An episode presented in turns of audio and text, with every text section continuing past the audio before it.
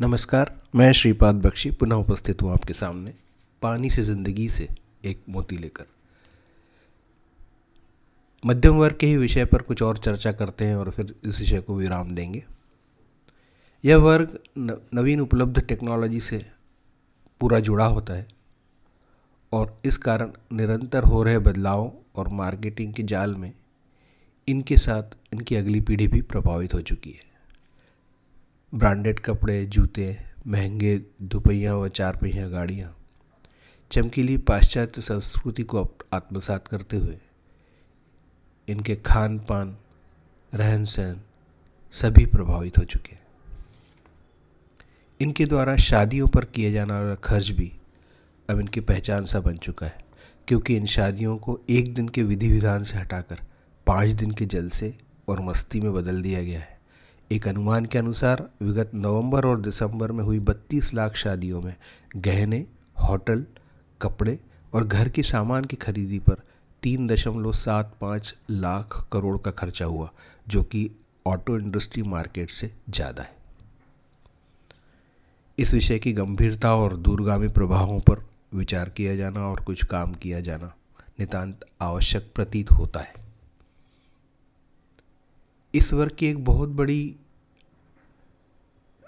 आदत या खासियत कहे कि जिसका मार्केट कंपनियाँ दोहन भी कर रही हैं, वो यह कि इस वर्ग के अपने जीवन में लगभग हर पहलू में लोग क्या कहेंगे, इस समझ से पीड़ित रहते हैं।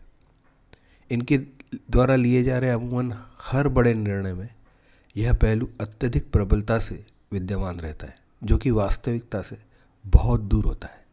वास्तविकता में लोगों को सही में कुछ फ़र्क नहीं पड़ता। इस विषय पर चिंता भले ना करें, परंतु चिंतन करना नितांत आवश्यक है।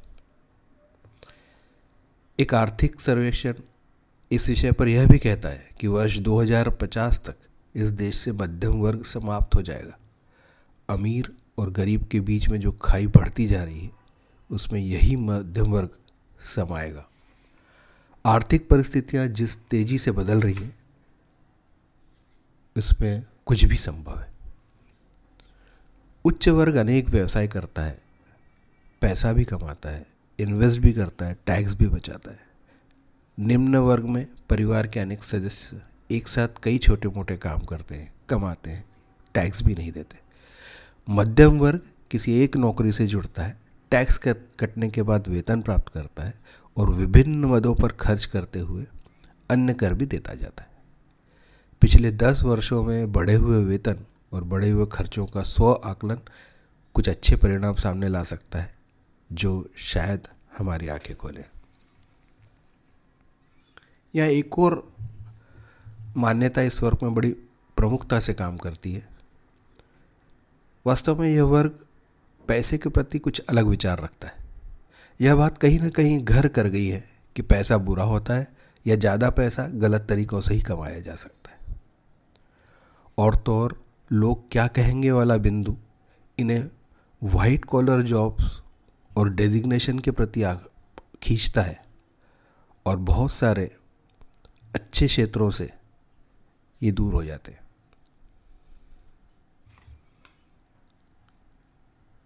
अच्छी कमाई करने धनवान बनने की चाहत रखने में कोई बुराई नहीं है, बल्कि ये होना ही चाहिए। क्योंकि एक अच्छे विचारों वाले व्यक्ति के पास आया पैसा हमेशा इस समाज और देश का भला करेगा। अच्छे लोगों में आई समृद्धि सृजन करेगी और विकृत मानसिकता वाले लोगों की समृद्धि विनाश।